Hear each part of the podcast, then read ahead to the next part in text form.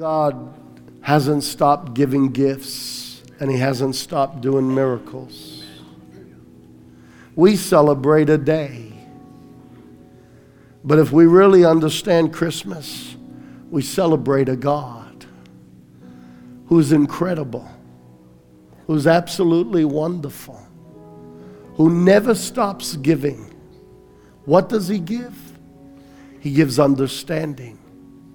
You see, when you come to a place in life where people don't understand, He never stops understanding because he knows exactly how the circuitry of your board was put together. Every dark event, every funny event, every happy event, he knows how it's wired and he gets you.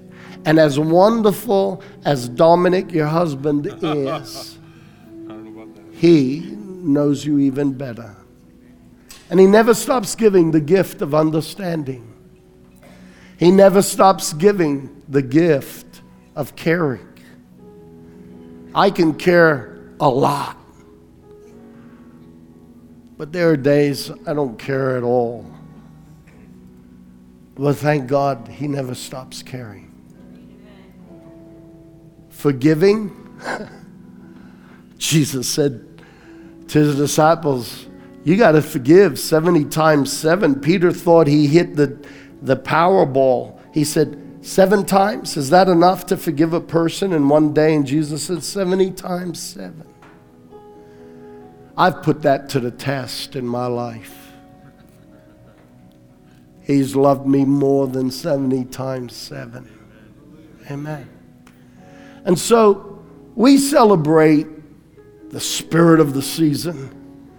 But the spirit of the season is God so loved the world that he gave his only begotten Son. The spirit of the season is that God became flesh and dwelt among us to feel our pain and to feel our hurt to be broken the same way each and every one of us is broken. The world talks about the spirit of the season. What do they know? You know, in this year, it is estimated that gross Christmas sales will reach $719 billion. They say that if you average out between the super wealthy and the not wealthy at all, the average giving towards Christmas gifts this year will be about $700. There'll be a lot of people way more rich than me to average $700 in giving gifts. They call that the spirit of Christmas. I want to tell you the spirit of Christmas is that God just doesn't stop giving. The spirit of Christmas is that he allowed himself to be broken. He allowed himself to be rejected. He allowed himself to be wounded. He allowed every every hurt from your childhood through your teenage years and what? It stopped when you became an adult. Every hurt and rejection and disappointment you've experienced in life, he came as a target and said, "Here I am. Here I am. Come on, life, hit me." Because I want to carry the pain and the brokenness and the hurt that every lost son of God would experience. Because that's how much I care, and that's how much I love them. God so loved the world that it far exceeds $719 billion worth of Christmas sales. God so loves you that it far exceeds a national head average of $700 in gifts for this season.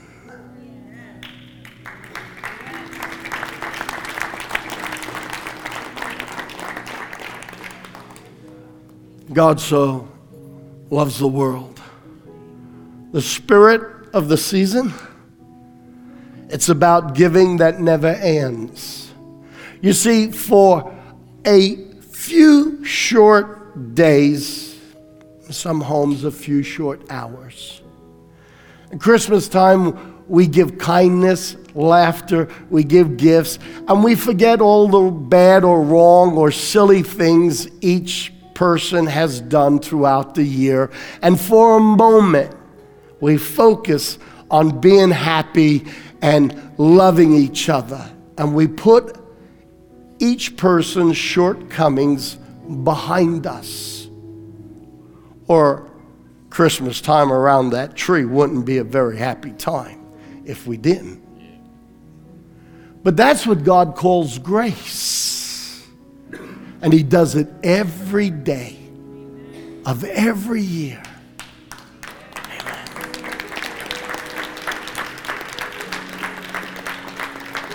Amen.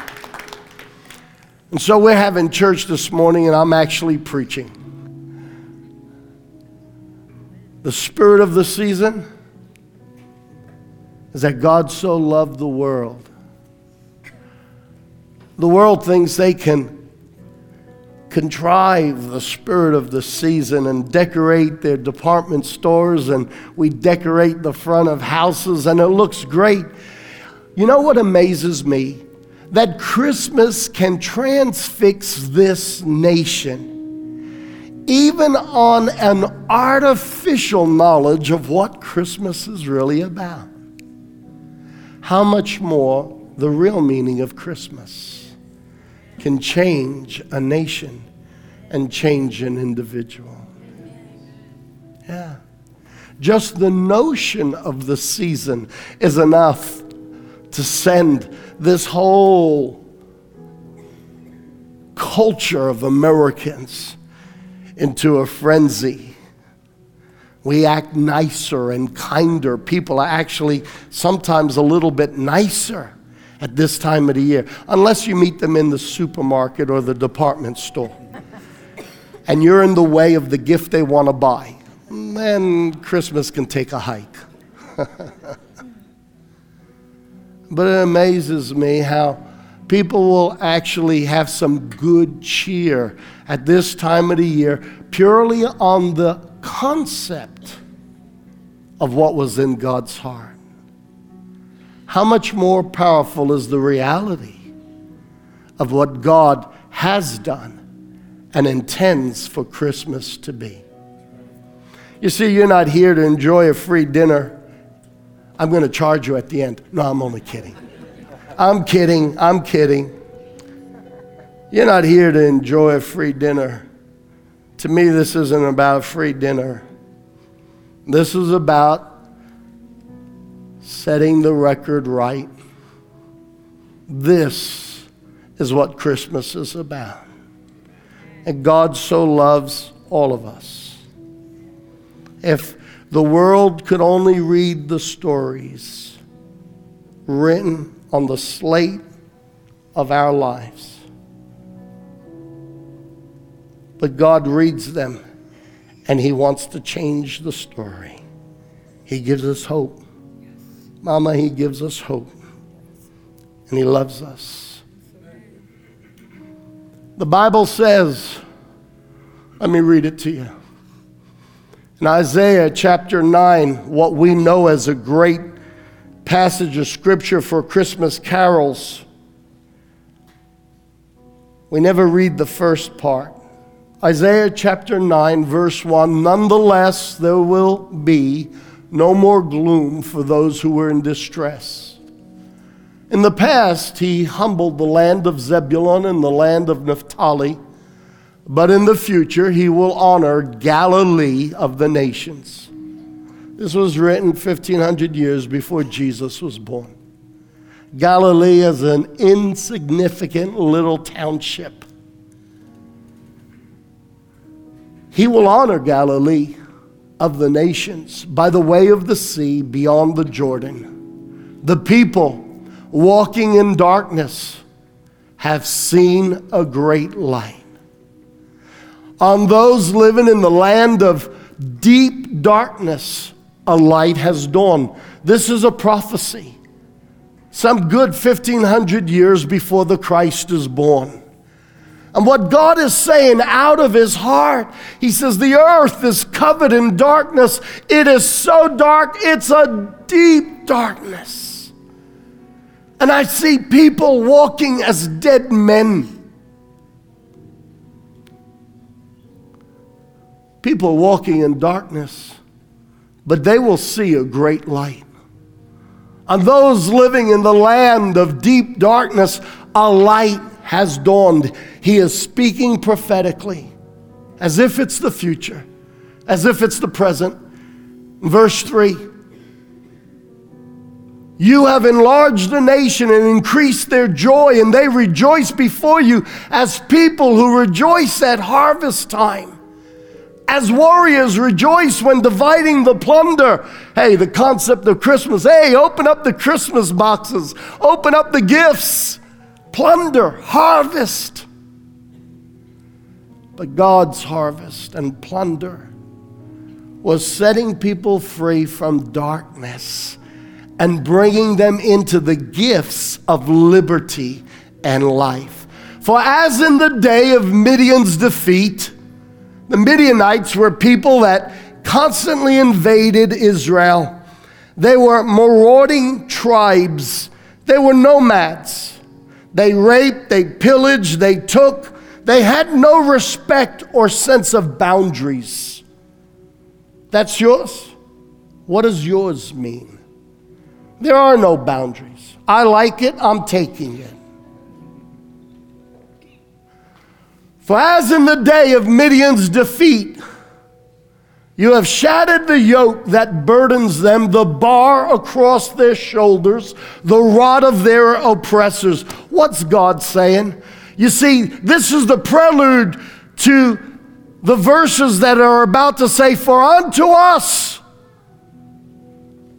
a son is given. What's he saying? He's saying, just like the Midians, demons have canvassed the earth they plunder, they pillage, they rape. They don't understand boundaries and they take what isn't theirs. Jesus said it this way the thief has come to steal, to kill, and to destroy, but I have come that you might have life and have it more abundantly. And God's running an analogy to the people of that day, something they would understand.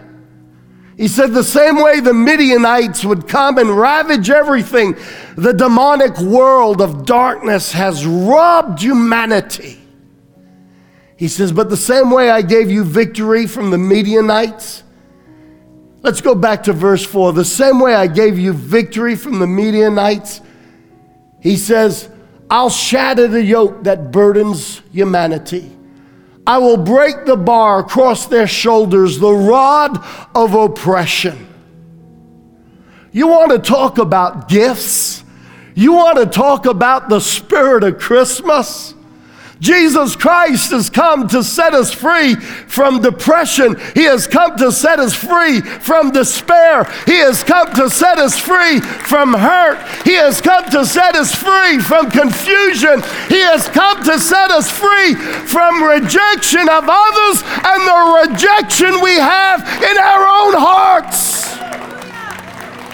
He has come to break the rod of oppression and to set captives free from the tormenting voice and the luring appeal that demons drag us back to the bait so that we're trapped again. Verse 5 Every warrior's boot used in battle and every garment rolled in blood will be destined for burning. A day's coming where God's going to have enough of all this. Verse 6 For unto us a child is born, and to us a son is given. And the government, oh, I can't wait. There is coming a day where the kingdom of God, which is here in an invisible form, will be here in a physical form. And you won't vote. You won't take a ballot card. You won't have to decide from year to year No, you won't have to listen to political campaigns. The Bible says, and the government will be on his shoulders. And who is this? And he will be called Wonderful, Counselor. You can't be a counselor unless you understand where other people are at. People see God through religious eyes. People see God through stained glass windows. People see God through religious symbols.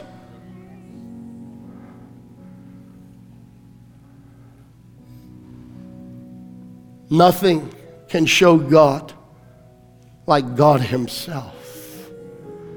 Most religion, most branches of Christianity, most human efforts to reveal God fall miserably short, including mine. God is better than I can tell you. And the best way to know Him is to experience Him. I can tell you all there is to know about Him, and I can rave, and I will not have exaggerated but nothing will tell you better what he is really like than when you meet him and invite him into your life.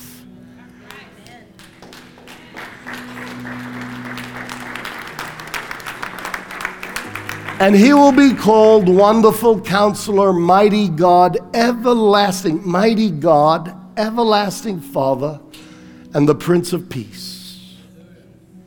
It's interesting that this passage starts with he's going to honor Galilee, this insignificant township. And then out of Galilee comes the one on whom a kingdom will be built, and he'll be called God. 1500 years before this baby was born. God so loved the world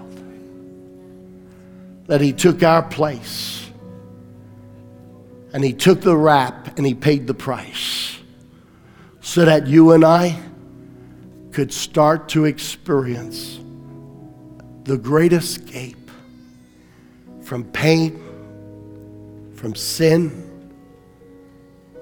from shameful things, from hurtful things. Yeah, spirit of the season. Yeah, it doesn't come in ribbons or wrapping paper. It doesn't come in something that you could buy at Walmart or Target or Hafferty's. Spirit of the season, it comes in blood. But before blood, it comes in God's awesome love. He paid a price no one will ever match. He paid a price because He said, You're worth it. And so, as I conclude my message, God's message, I said to him, God, I don't want to preach, but I do want to convey what's on your heart. Spirit of the season, the spirit of this season is the spirit of Almighty God. And it doesn't last for a holiday period, it is eternal. Every eye closed.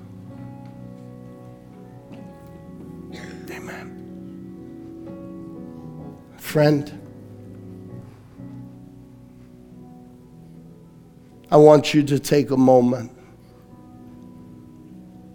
and I want you to hear me and I want you to hear the voice of the Spirit of God talking inside you. You know religion doesn't cut it. Religion doesn't come close.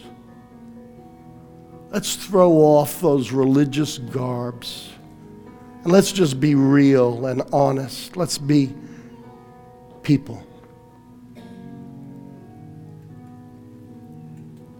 Every one of us have been broken.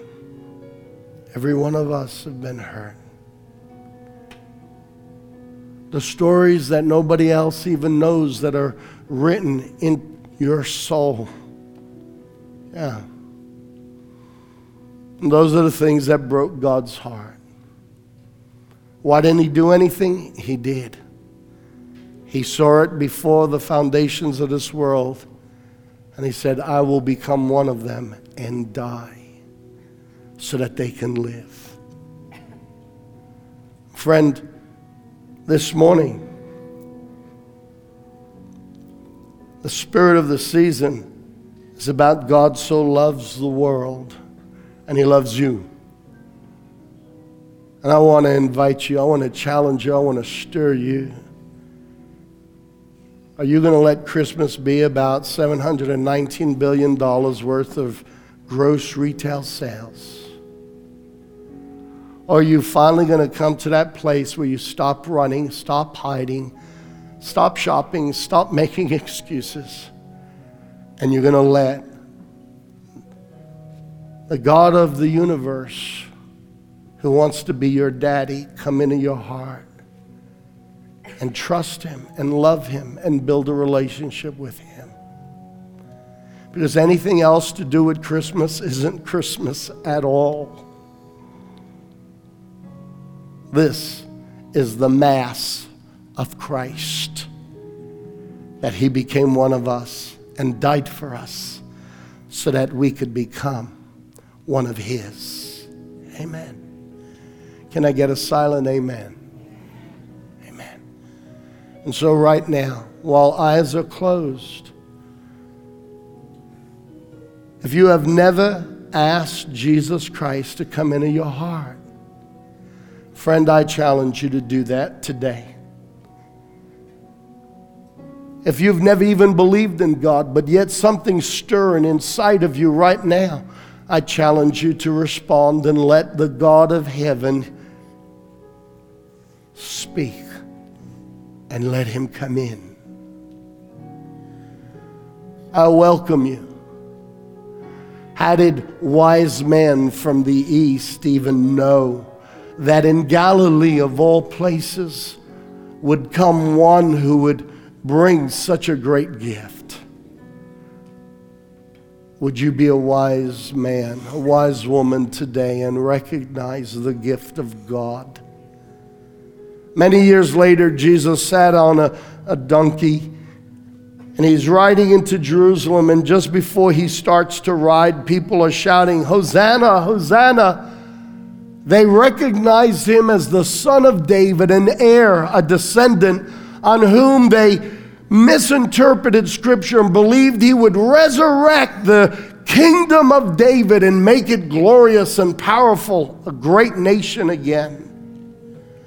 Jesus sat on his donkey as they're shouting, Hosanna, for all the wrong reasons and wrong understanding.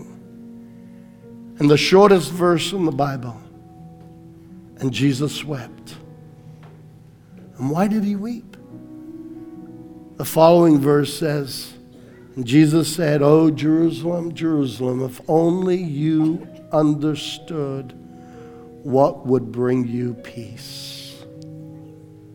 Not being the king of a nation, not economic advancement, not political stability but the lordship of the Christ in your life. Amen.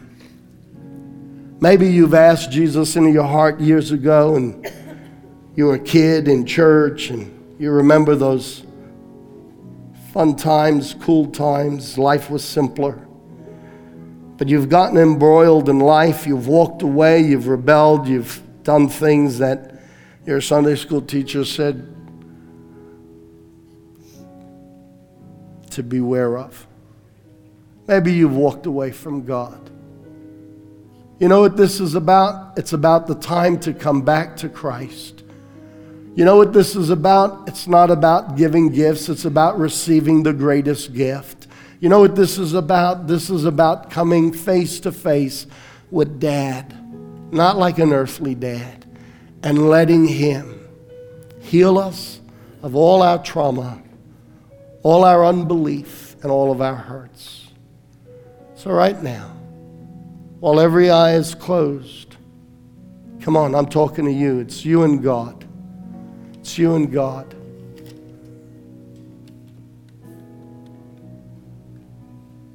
Are you ready to ask Jesus Christ into your heart? With every eye closed, put your hand up and say, I want Jesus to come into my heart. Come on, lift your hand right now. Thank you. Thank you. Thank you. Thank you. I see hands. Thank you. If you put your hand up, you put it down. Others who have not raised their hand yet, come on, raise your hand. Thank you. I see that hand. You can put it down. Raise your hand. Say, Jesus, I, I want to make you the Christ of my life. I want you, God. I want to be right with you. Come on. I feel in my heart there are more. I feel the Spirit of God saying there are more people that God is wanting to connect with and have relationship with. I'm not asking you to join this church. No, sir. No. I'm asking you to join Jesus. Let Christ come into your heart. I feel like there are three more at least. Three.